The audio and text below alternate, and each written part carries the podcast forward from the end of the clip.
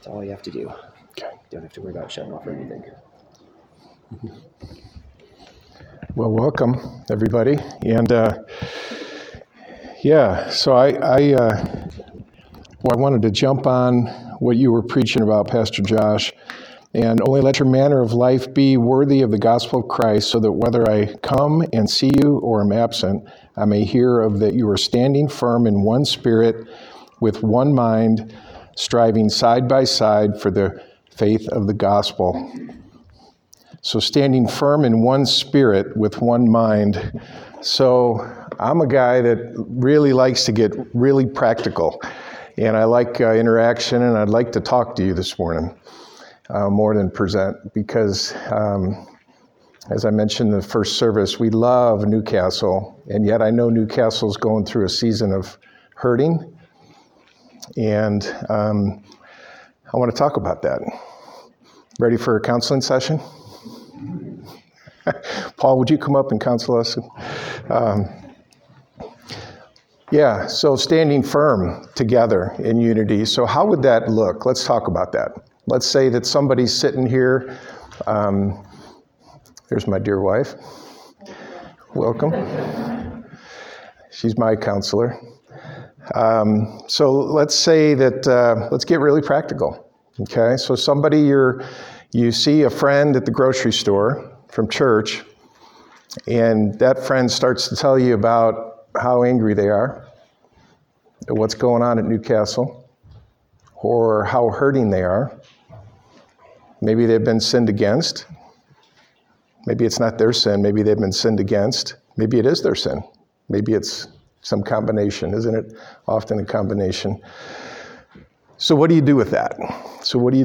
So you're at the grocery store and you're with a friend, and that friend is just hitting it hard, complaining, hurting. How do you respond to that? Paul, how do you respond to that? Probably just listen for a while. Listen. Wow. Isn't that hard? Isn't that really hard, especially when the emotions are coming, when the heat of the problem is coming at you full blown? Is that not hard to just sit in that and listen?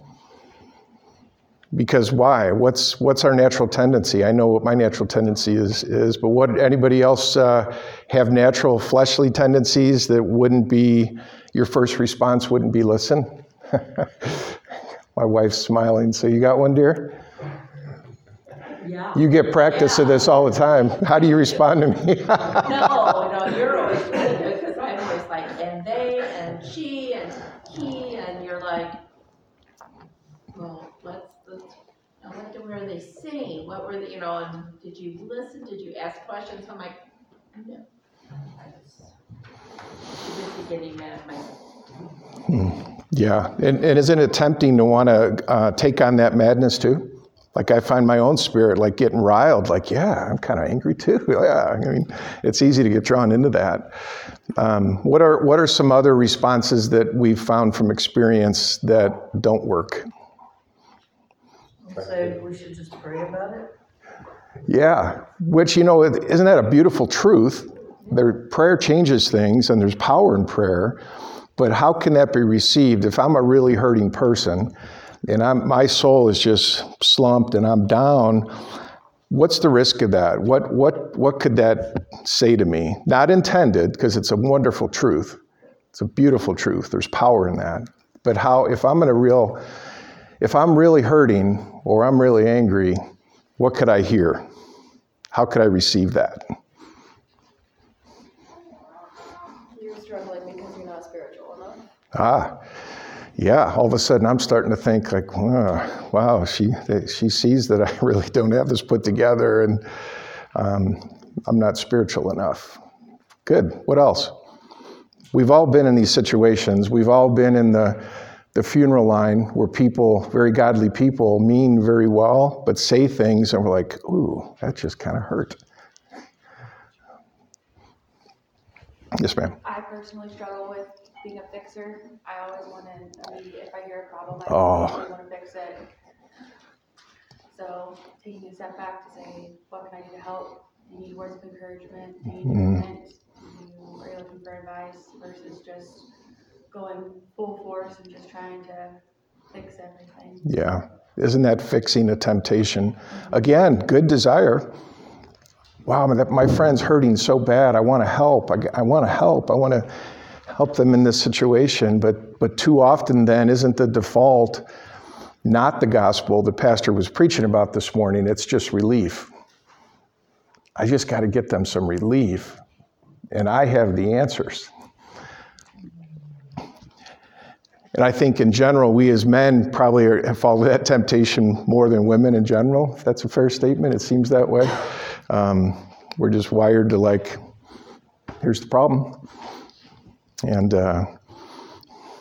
yeah, who was, anybody remember Bob Newhart, the Bob Newhart show? Bob Newhart was a psychologist on a television show, and his method was very simple. It was just like, well, if that's your problem, well, then just stop it. Just stop it. We'll just stop doing that. And isn't it so often what appears like an easy fix, when we're not in the heaviness of that, either being sinned against or sinning, it seems so clear, like, well, yeah, it's just this, this, and this. Just stop doing that, or tell that person to stop doing that, and you'll be fine. Yeah. Yeah, and what would that, we know what it doesn't lead to, because it's not gospel transformation. Pastor preached on the gospel transformation, that tension that's so hard, yet so beautiful, so truthful. And those ditches that he was preaching about are so big and so easy to walk into. But what does that do? When we do that, and we all do it, what are we really doing for that person? Or what are we doing for ourselves? Let me ask it that way.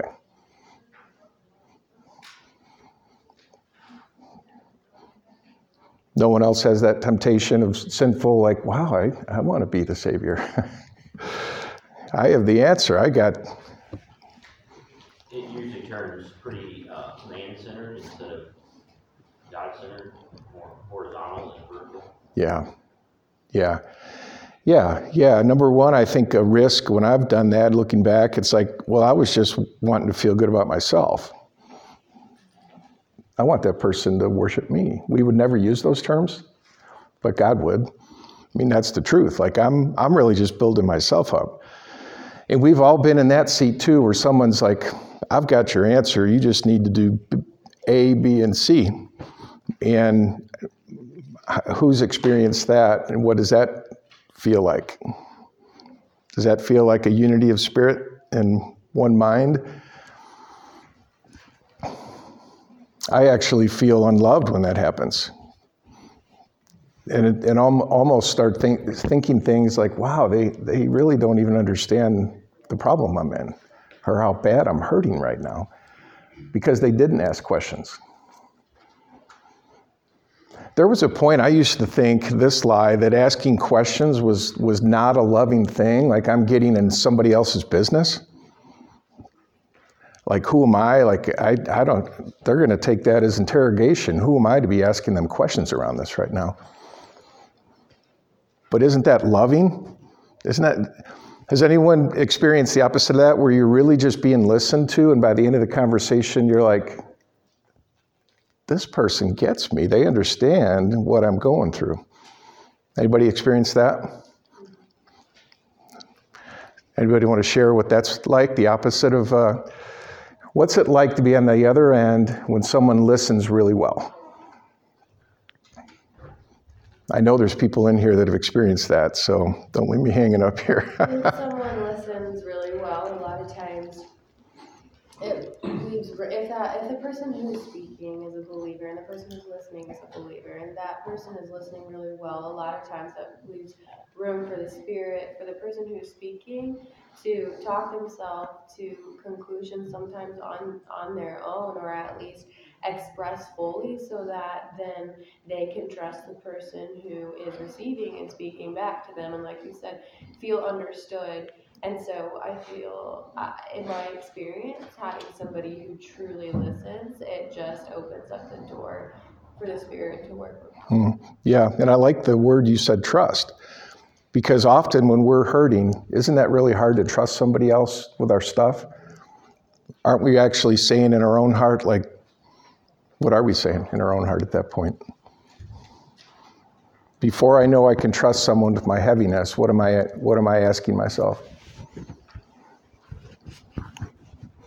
Can I trust them? What are they going to do with this information? Is this going to get worse? I'm already hurting. I don't want this to get worse. I can't handle any more hurting. Aren't those normal things that we ask ourselves? And don't we kind of give little mini trial balloons in that situation where we're going to trust somebody with a little bit and just see how that goes, and then maybe we'll trust more later, but it's a process. It takes time. Trust takes time to be built. Yeah, that's good. Questions for me?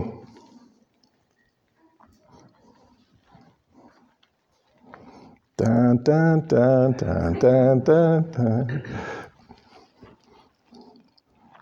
Okay, so let me circle back then to realities of what I perceive at our church here in Newcastle. So what do you do? So somebody's starting to express their hurt to you here in the church. They're hurting, they're complaining, they're expressing hurt. How we listen, so we ask good questions, and we're not asking what I call leading questions. Don't we hate those where actually somebody's really making a point, but they're asking a question. It's in a question, but they're really making a point. It's not a real question. A real question wants to really know. A real question wants to really understand what that person's saying. So then what? Then what do we do? That person's, you're at the grocery store and you do have some extra time with them and they're talking and you're listening, because at that point, that person's probably pretty revved up and you're just really trying to understand and loving them by listening well. So what do you do with that then? So that person puts it out there, puts it on the table. Then what do you do?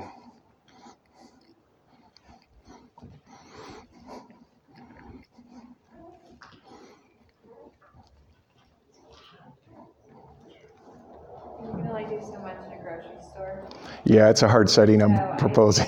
You probably often to listen more in another setting. You said, what can you do to people when you say, I'm praying for you? I think that, like you said, that's precious, and we know that's more powerful than anything in reality. But if you just tell someone and pray for them, it can give them the message that you don't want to get in their mess, or that they're messy, or they're not worth your time. And so just offering them more time outside the grocery. Like Kylie said, listening again, opening the door for the Spirit to move, looking for guidance. So I think most of the time we do offer things to people, but we want it to be led by the Spirit. Yep, because our tendency is to want to offer some man-centered wisdom, either from our experience. Isn't this one painful? Like you're hurting, and the very first thing people say is like, oh yeah, I know what you're talking about. Back in 1982, I had the same thing. Let me tell you about it.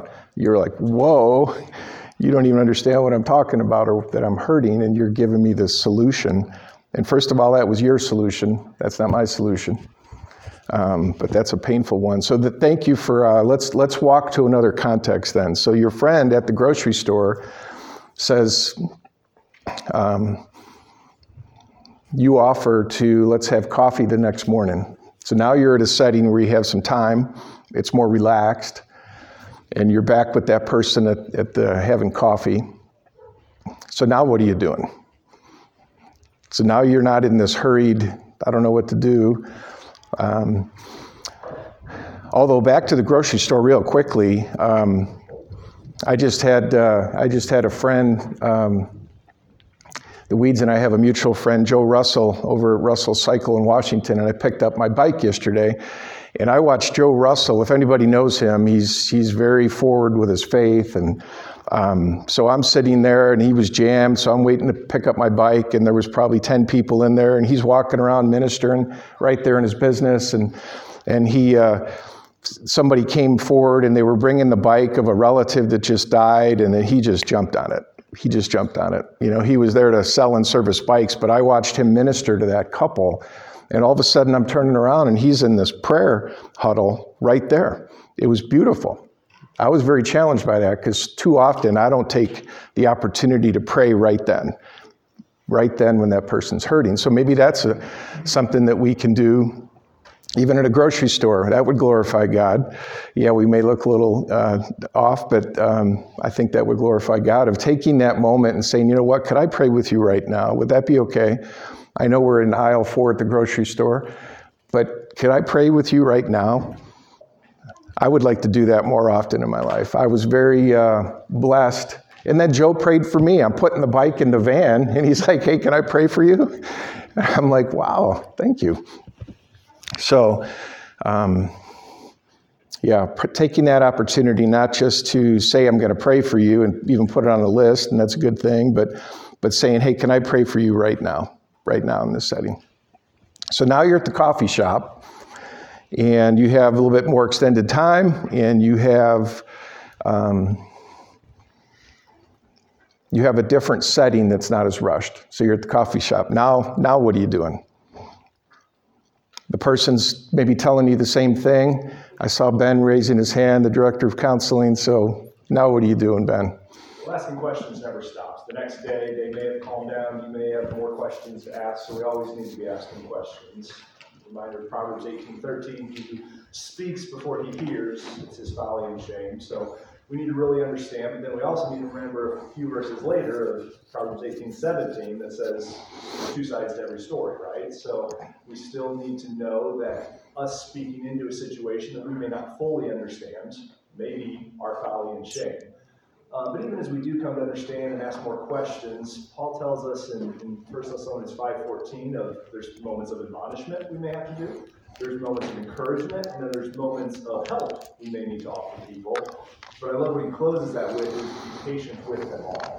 So regardless in the coffee shop, in the grocery store, or in the counseling setting, there's an immense amount of patience that we all need to practice that I know myself struggle to practice often. Yeah. Because I either want the problem fixed or to go away, or at least not be my problem, or in the best case, not be their problem any longer. I think God calls us to a supernatural level of patience that we need to practice. Yeah, it's hard, isn't it, in those settings to be patient and just to sit in that. I like the word messy because we are really messy, aren't we? Sitting in that deep end of the pool with that person in the mess. And it's really hard to have patience in that setting. And then the truth of that proverb that first time you hear a story, boy, that can sound really believable, especially if you know some of the circumstance and the people. It can be like, oh, yeah, I could see how Mike could do that. I totally believe you. Yeah, I'm going to put him on the cross. He's terrible. I've seen that in Mike. But unless we get that other side of the story, there's always another side of the story. Now, that it still may be that person really is the sinner. It may very well be Mike's sin. But until you hear the rest of the story, we're going to get swayed. We're going to believe lies. And we're going to look like a fool because we're going to move out on that. And there's always more to the story. So I really appreciate you mentioned that. We need to get to the other side of the story somehow. So could that be a possible idea? Could that be, let's say it's a husband and wife, and you're hearing stuff, and boy, you listen to the husband, and it sounds crystal clear that she's the problem, 100%. And you know the person enough to say, yeah, I could see that. Probably is right. So how do you, could a possible idea be in going to the other spouse and asking them about that? I recognize that feel uncomfortable to anybody. Because why? Because we believe, well, that's kind of their problem. Who am I to go talk to them about that? Who am I to ask questions about that? What if I get put in a place I don't know how to respond? Just to say, how can I help? And then if they say, would you talk to da da da, or would you, you know, then you can. The simplicity. How can I help? Take the kids so they can have a weekend together, or whatever. And it can be very practical. You can help by just giving me a half hour of quiet today, just so I can have some time in the Word and pray. Can you take the kids for a lunch? Can you get on the list? Yeah, thank you for that simplicity of just that simple question.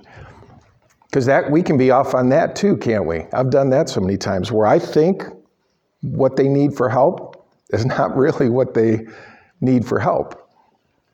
And actually what I'm bringing them is sometimes worse than not help. It's making it heavier. All of a sudden I'm putting an extra burden on them when they're in this desperate place of hurt right now. Yeah, thank you. How can I help? What would help look like right now? Can I help? What can I do? What simply can I do today? When someone's in that deep spot of hurting, when they can barely get out of bed, what can I help? Okay. All right, so we're in the coffee shop, and you've heard at least one side of the story. You know the God's wisdom that I need to get to the other side of the story somehow, some way, if I'm really going to understand. What else are you doing? How else are you, as the scripture that Pastor preached on, that coming alongside? I also like that side by side. Ed Welch wrote an incredible book called Side by Side that talks about how we do the one another's. How else do you walk side by side in unity with that person at the coffee shop now? You probably aren't hearing too much more than what you heard at the grocery store, but you're hearing it again, and now you're hearing it in a setting where there's more freedom and time that you're probably even hearing more of the hurt, more of the emotion, more of the pain. What are you doing now? How are you going to come along side by side with that person? Just I would do a lot of praying before I got to the coffee shop. I would ask the Lord, just give me the words to say. And if they were saying things, I probably would say, I'm really sorry to hear that. And I will be praying and thinking of you, as well as whatever the problem is. And we'll stay in touch. But I would really, really do a lot of praying before I ever went to the coffee shop. That's so wise. Preparing our own hearts for that. Because if I appreciate the dependence on God in that, and also looking for the wonderful counselor to come do the work, not like, okay, I've already got my four things I'm coming to the table with to give them. Lord, prepare my heart, give me the words, give me your words, not my words. That's a beautiful place of preparing our own hearts. So you have that time of prayer, you're preparing your heart, you're asking the Lord to give you the words. So this is actually the night before you're going to that coffee shop, and your heart's ready now. You've done the work that you can control, preparing your own heart. And you're going into that battle now to go side by side with your friend. What else are you doing in that coffee shop? I think it's huge to thank that person for sharing, even if it's to the point of maybe oversharing or destructive sharing, just saying like, thank you for trusting me, thank you for sharing, I'm glad to hear where you are at, not like affirming their anger or not affirming their anger, just like thank you. And then I think it's huge, like what you've been getting at, hearing the other side, but like talking with that person through, okay, what is the core reason like you are angered by this, and then helping that person figure out like, oh, simply this is why I'm frustrated, and then encouraging that person or challenging that person, like how could you bring this up to the person that you are angry at? How could you bring this up with the person who sinned against you, or maybe who, you know, this anger is directed towards? Because simplifying communications to where it's like you're talking directly to the person that you're frustrated with, like obviously you can't always do that right at the beginning because it's really deep and you have to figure out how am I going to approach this person and what am I going to say and how am I going to make it not this big blurb, but just kind of having that goal of like, how can we bring that other person into it so that there can be reconciliation and so there's not always a mediator. And I think that can be really big in cases of anger and frustration. Sometimes side by side is going to get another one of us sheep and bringing and encouraging communication between the parties in conflict. Any other responses to that? That had a lot in it. Thoughts on what's your first name again? Kylie, thank you. Yeah. Other thoughts to Kylie's response to that? Yes, ma'am. Anger is often a secondary emotion. Mm. And potentially hoping that the Spirit can use you to help them discover what's behind my anger. Is it helplessness? Is it betrayal? Is it, there's lots of reasons that we can end up feeling angry, because anger can feel empowering, and sometimes the emotion behind the anger doesn't feel empowering. Yeah, that's really good. Yeah, this is one of the dangers with talk therapy. If I go for talk therapy and I'm really angry, and I have someone that just listens and never pivots with that, I'm going to leave even probably more angry and wrongly believe like, yeah, I should be angry. I deserve to be angry. Yeah, that was really interesting how you brought up there's something deeper even than that anger. Yeah, so Ben Holman's probably drawn this 40 times already, one way or another in here, but... So yeah, in the biblical counseling world, what we get to hear about often when people are coming to us, and actually someday I hope there's the word biblical counseling goes away. Like even in the ministry now, we're calling it biblical soul care. You can see how that's just a different space. Some people will be like, well, what are you talking about? What's soul care?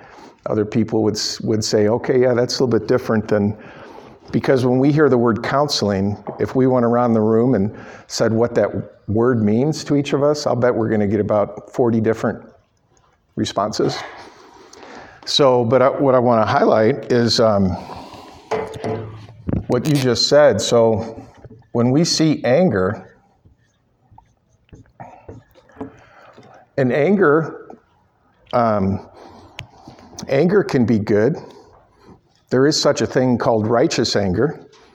Not that I know what that means, really. I haven't practiced much of it, but I do believe there is such a thing as righteous anger, because God has righteous anger. And I think there's times we should be angry about sin because God's angry about sin. Never thought about that? Sometimes that's a deep thought. But these are the things, this is the fruit. This is the fruit we get to see in our lives. Maybe I'm lonely, or maybe you're seeing me depressed, or maybe you're seeing me having lots of anxiety. We go down the list. So those, I would propose from a biblical perspective, is just fruit.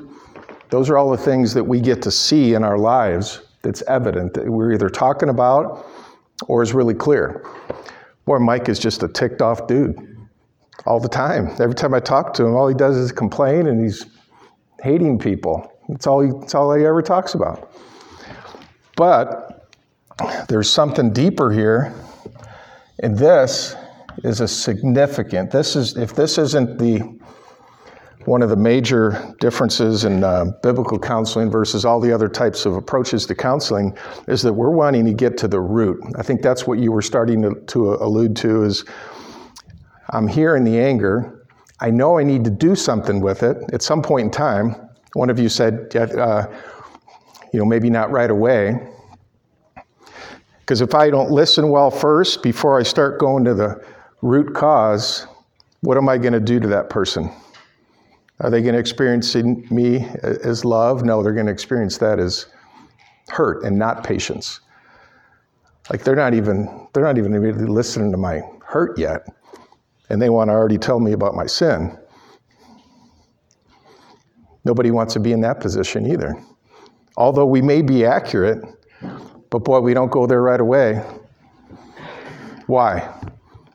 No, you're dead wrong, Mike. If I see sin, I'm going to call that sin out. Pastor, why is you were kind of hitting upon it this morning already?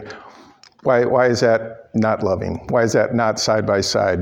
If I just start going right after the sin, even though I see it really clearly, and boy, I'm revved up to go after it.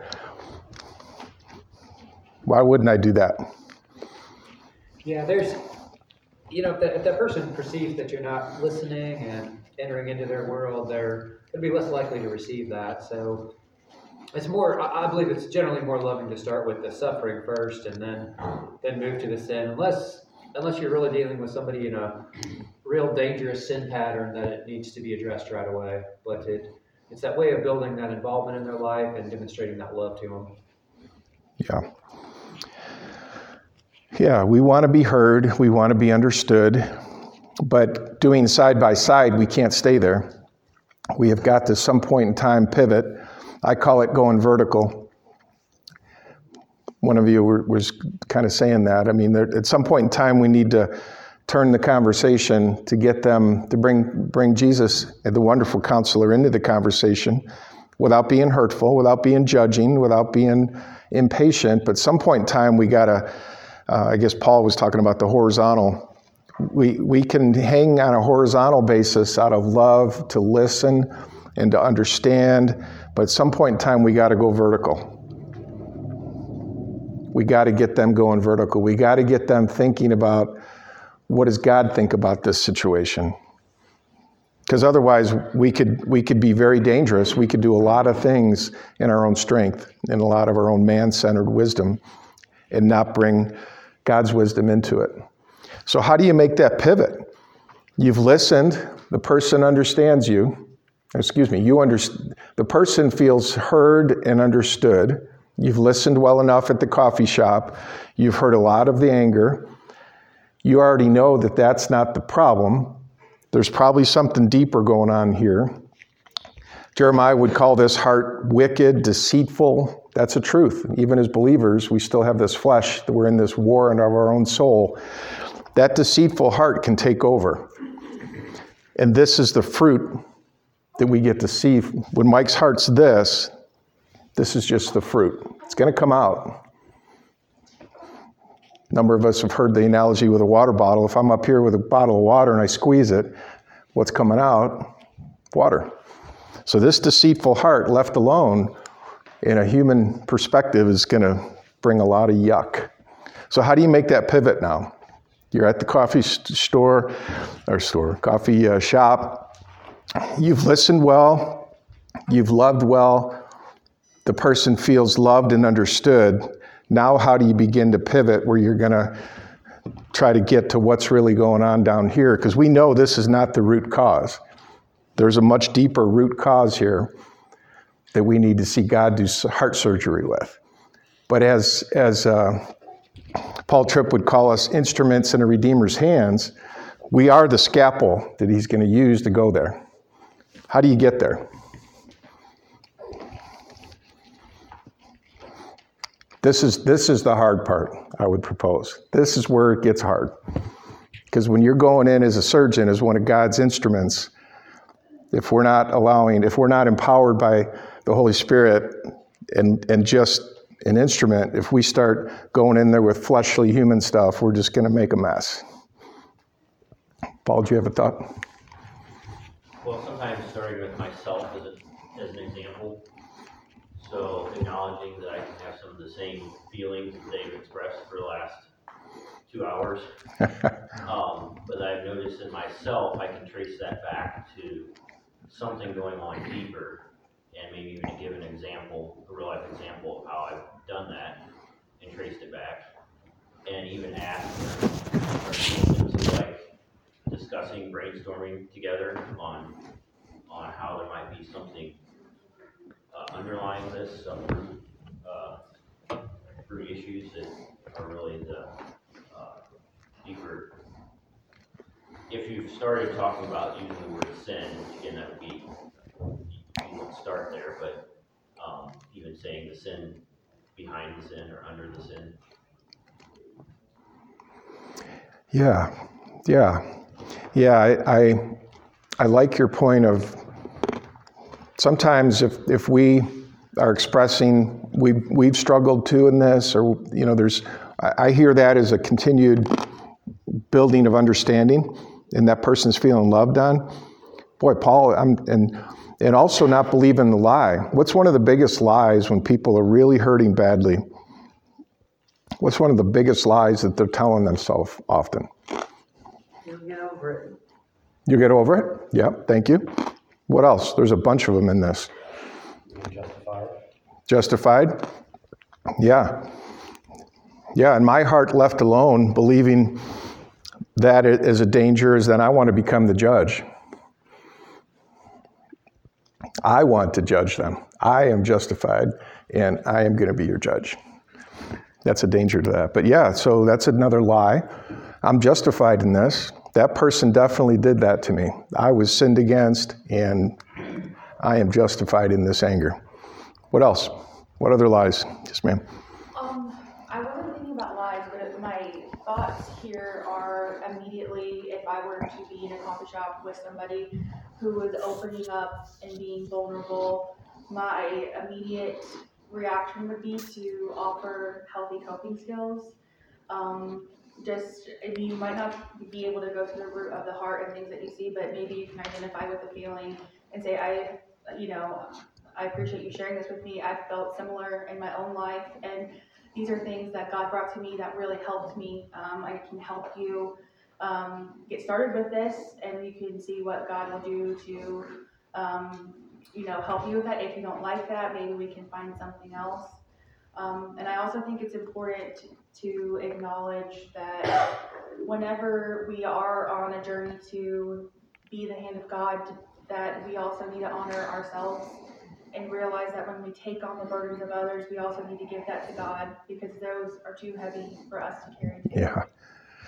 Yeah, we've probably all experienced that heaviness. And it's, again, a good desire. My heart is heavy because my friend is hurting, and we can take that on. I struggle with that. And and if we don't, as disciple makers, give that weight to the Lord, we'll just be crushed. We can't, only Jesus has the strength to carry that. We don't. You talk about this pivot, and you've talked about it. It is a work of the Holy Spirit, right? I mean, no pivot. We're not going to be able to say anything that in our own power pivots them. It's that humble dependence on prayer, asking the Holy Spirit to work. It's a recognition that the Holy Spirit's working. But we also have the greatest tool given to us of the Holy Spirit speaking is the Bible, right? So biblical counseling. So the pivot can be, hey, let's study God's Word together, and what does God's Word say about what you're thinking, feeling, and doing? So pushing them to the Holy Spirit, revealed perfectly in God's Word, is often an effective pivot. So it stops us from offering our own counsel. It stops them from looking for counsel outside of God's perfect Holy Word. It just drives us straight to God's Word. Yeah. Well, and I think that ties into one of the biggest lies that, like, hurting people, we can tell ourselves is, I'm the only one experiencing this. And obviously that's not true in terms of I'm the only one experiencing a general emotion. But I think that's like a lot of times where like I'm challenged and like I need to know scripture well so that when I'm sitting with somebody and I'm listening, I can say, okay, I'm hearing what I'm hearing from you telling me is that you're frustrated and you're angry because of this and this and this. And it's making me think of this character in the Bible who was wronged by this other character in the Bible. And so maybe we should read it and like see what God had to say about their situation, because then it's also depersonalizing it, and it's a lot easier, in my experience, per se, like to identify like, oh, this is what that person needs to do in order to like not be angry anymore. And being able to do that with Bible characters, to see this is what they did, and like this was either good and God commended that, or that was not good and God did not commend it and he corrected them in this way. It's easier to be able to like find a solution for that person and then be able to like apply it internally. But it was easier to do with another person because it wasn't like saying, oh, I'm wrong in this way and this is what I need to do to fix it. You know what I mean? And mm-hmm. It's also relying on the Spirit then for like, I mean, God's word is sharper than a double-edged sword. Like it cuts to the heart and it can show us really where we are sinning more than anybody telling us something that specific that we're struggling with. And so I think going back, like, yeah, like you were saying, going back to the word of how can you identify with what's here? Because God has addressed it. There's nothing new under the sun. Yeah. Yeah, we want them to talk to the wonderful counselor. And that's one of the biggest traps, is that we can get in the way of that. We can be hurtful, we can complicate it, we can bring man-centered wisdom, and all those things just walks that person to a different place. But allowing the wonderful counselor to do the work and getting out of the way. Sometimes I think biblical counseling is just getting out of the way and walking them to the cross and watch God do the work. It seems so simplistic, but honestly, I think that's the truth of it. So and I think that this, I'm the only one, no one can understand me, no one's experienced this, I am the only one. That's exactly where our enemy wants us, right on that island, all alone, believing that lie. Dear? I was just listening, which hearing God's word, reading God's word will convict you all the time. It should convict you, but mostly it will, because it's God's word. It's not him telling you or she's telling you. That's just a lot of times gets your back up a little bit. What they just don't really understand. But when you're reading and hearing God's word, you can't argue with that. And he will convict your heart so much better than if you're hearing it from somebody else. You gotta let God do that work. Yeah. Yeah, I mean, it's almost, I say this, one of my mentors, Larry Burkett, used to say this, but if you don't like it, take it up with God. I mean, really, I say that flippantly, but isn't that the truth? We want to just walk them to the wonderful counselor and hear what the wonderful counselor has to say and get out of the way. And then they're in this wrestling match with God. That's the wonderful spot that now they have to go vertical. And it really doesn't matter what we're talking about horizontal. They're in a wrestling match with our Lord. And that's not a good place to be. One of the scariest verses in the whole Bible to me is that God opposes the proud. That scares me because I've been prideful too often. And it scares me to think about the holy creator of the universe, not just against me or disciplining me, opposing me. That's a bad place. That's a bad place. So let's say now, because we're going to have to land the plane here soon. So let's say you're at the coffee shop and you've done that. You've listened well. You've brought the wonderful counselor into the conversation. You've brought the Word of God into the conversation. And you've actually got to a point where they trust you enough that, let's say it is a sin problem. Let's say that for this instance, it wasn't mainly a sufferer, because we're going to have to treat somebody that's suffering. We're going to minister to that person. If it's primarily a sufferer, we're going to minister to that person much differently than we are with a blatant sinner that is refusing to stop sinning. And let's say that you've had the opportunity to lovingly confront that a little bit now. So now you're in your fifth time in the coffee shop, because that's going to take time, should take time.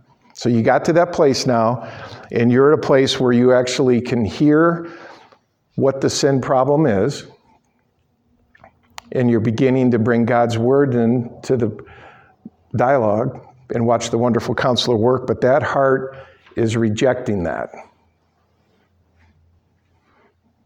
What do you do with that?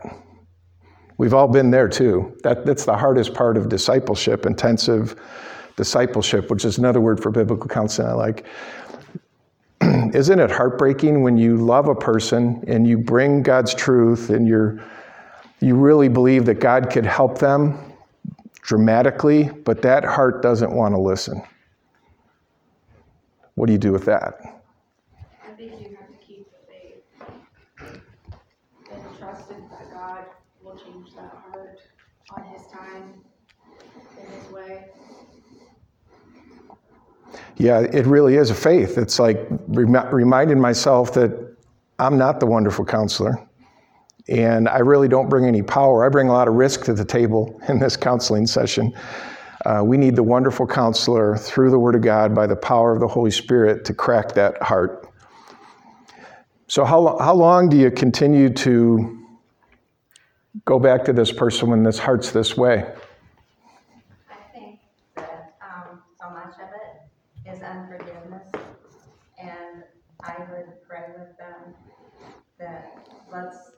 I see sin in my own life, and I pray that the Lord would show me the sin in my life, and that we would pray together for the person that's offended you, and I would pray with you that you would be forgiving of that person that's offended you, and that God will bring that to their mind and give peace in your mind, that if there's things that you need to do, that you can do. And just be thankful for what God's done for you as well. And it's hard to do, but until we can have forgiveness, we won't have peace. Yeah. Yeah, and really, although my flesh likes to stay at that place of poor me and that person sinned against me, when I'm really allowing Jesus to frame my heart in that, I really can't say anything other than I forgive them. So there is a definite posture in my heart that I have to forgive, or I may need others. I may need the body of Christ, like you're describing. Help me to see that and repent of that unforgiveness in my own heart. Ask Christ to give us that forgiveness. Yeah, the Holy Spirit, if we're listening, will change our heart to be able to forgive that. It's beautiful. That's the gospel. That's the power of the gospel the pastor was preaching about this morning. We don't bring anything to the table, but we do have a responsibility. So I need to work out my own salvation with fear and trembling. Not that I do anything to earn salvation, but now that I'm saved and I'm being sanctified, I have a pretty heavy responsibility, because there should be fruit that's being shown from that. Should be fruit. Not out of duty, not out of legalism, but out of love. Like, I want God's fruit to be flowing. So yeah, so you're helping that person see over time, even though they've been sinned against very badly and their heart's hurting, their heart may even beginning to become hardened towards the gospel and the body of Christ and even being in the Word. But that person eventually reaches a place of confessing that and being forgiven. Anybody know 1 John 1:9 off the top of your head? A bunch of people in here know that verse. If we confess our... He's faithful and just to forgive us our sins and to cleanse us from all unrighteousness. Amen. Amen. So that's there's a promise that it will be forgiven, but there's a condition. We have a part. What's our part? Confess. And then He does that because we're such good people and... we're so believing? No, it's because He's faithful. He is faithful and just to forgive us our sins and cleanse us from all unrighteousness. So it's that whole process of sanctification that we're all in as believers and followers of Christ. But let's say now you've done that and you've helped that person even repent of their own seeds of bitterness in their heart. Now, how do you do side by side to help that person go reconcile? This is where it gets hard. The joy of living for the glory of God and not what other people say, things to do. It's between you and the Lord, and you want to live and have the joy in serving Him. Yeah. Whether it's in your marriage or in your family. Amen. Yeah, it's our motive. God and about Jesus, who He is and what He's done for you. And that you just pray that it just beam out of them, you know, but it's not easy. Yeah. It's not something that happens right away. No, it's not quick. There's no quick fix. Sometimes God can do it like that, but often it's this process of... Just stay fresh, if that's the way the Lord leads it.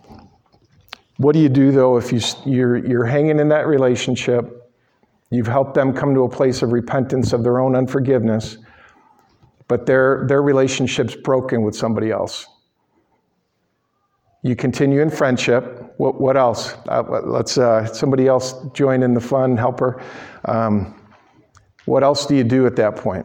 If we're doing side by side and we're living in unity, what's our responsibility at the coffee shop now with that person? That person's,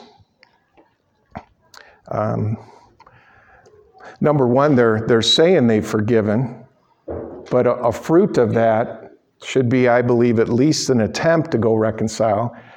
I like how God doesn't leave us alone in that. Like if somebody has something against me, I have to go. And if I've sinned against you, you need to come to me. So we should be meeting somewhere in there. And we need others to help us in this because it's extremely difficult. I think that's God's wisdom of Matthew 18 steps, is you go by yourself, but you don't do that second time. Now you're going with witnesses. And ultimately, it ends up at the church. I praise God that Newcastle practices church restoration. I praise God for that. I see churches that don't do that, loved ones, and I'm telling you, it ends up at a bad place, because I would propose that next step, ultimately, if you're following Matthew 18, and that person's not willing to reconcile with that other brother or sister, they may be saying that they've forgiven, but they've not really gone here yet. And there could be a point where we do all of that faithfully and obediently in the Lord and allowing the Holy Spirit to lead us in that, and that person still doesn't repent. When they go to try to reconcile, there may not be a reconciled, restored relationship. We have a duty to try, but I love that verse talks about doing as much as it depends on you. Ultimately, we have to reach a place where we're saying, I've taken my sin to the person, I've brought a couple witnesses, now I've brought it to the elders. Praise God for that. I've watched God over and over again in that last stage, not often, sadly. Sometimes hearts are so deceitful and so hardened that even at this stage, those people continue to wander and leave, sadly, but it happens. But I've also seen the opposite. When we've gotten to that third stage, and it took that third stage to get that person's attention to start saying, whoa, maybe I'm missing something. Maybe it is my sin. So praise God that this church practices that. Just be encouraged in that. Pastor, I think yeah. So anything you want to clean up for me or... Correct? That was super helpful. Did anything Mike say spark kind of a question, or it didn't even have to be related to this? Any like last minute questions? Something I thought of is when you take something like this and simplify it on children. What do I say to my kids? Why did you hit him? Well, so yeah, I had a good reason, right? But why did you? You control your hands. You control what you think. You control what comes out of your mouth. I know that. You know, take personal responsibility, and as adults, we are a lot more sophisticated in saying that, but we're doing the same thing. So that was kind of an analogy that came to my mind. It's a great one. Paul Tripp wrote a book called Shepherding a Child's Heart, and it's all about if we don't get to the heart of the matter, because our flesh would be like, oh, you guys go to your room and just stop it, and, you know, just stop that sin. But the art of getting to the heart of that is the hard part. And that's where all those things we talked about has to be present, patience and questions. And very good. So we have put together a collection for Mike. I know you're a very generous church, and we definitely appreciate that. So, Mike, we'd like to present you with this heartfelt gift from the folks here at Newcastle. Oh. Just...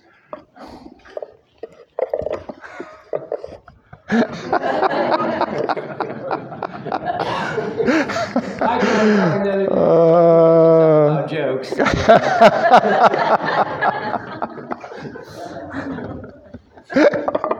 That's good. That's good. We really do appreciate Mike here. Let's, if you will, let's pray for him and BCM right now.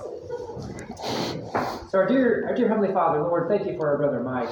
Thank you for him and his bride and their willingness to come today to share with us. Just so encouraging to hear from his wisdom and experience, Lord, just in a very loving, gentle, graceful way, and especially with these very relevant matters that many of us are dealing with here, Lord. So thank you for that today. I pray that we can all respond well to this, Lord. I truly believe that you've given us all opportunities to be able to practice these things. I believe that there are people that you bring in contact with us, and we have the opportunity to minister to them, just as Mike was talking about today, Lord. So help us to do that well. So we pray for Mike now at BCM, Lord. We pray that you will continue to bring more churches into line with what they're seeking to do, Lord, with biblical counseling and soul care. Please give him courage and endurance. It's difficult to do this. There's many competing worldviews and philosophies out there regarding these kind of matters, Lord. And I'm thankful for pastors and church leaders and church members who recognize that the care of souls should happen within churches, Lord. And we're not simply here to send people off to wherever voices that they may hear, Lord, but to seek to do this well in our church. So I pray for each and every person in this room, Lord, that you will help us in our care of our souls, Lord. Thank you again for Mike, and bless him and provide for him. It's in your name we pray. Amen. Amen. Thank you. Where did you find that?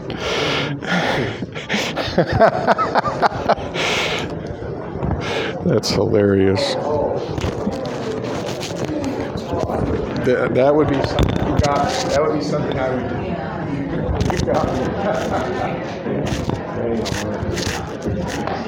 would do. You got me.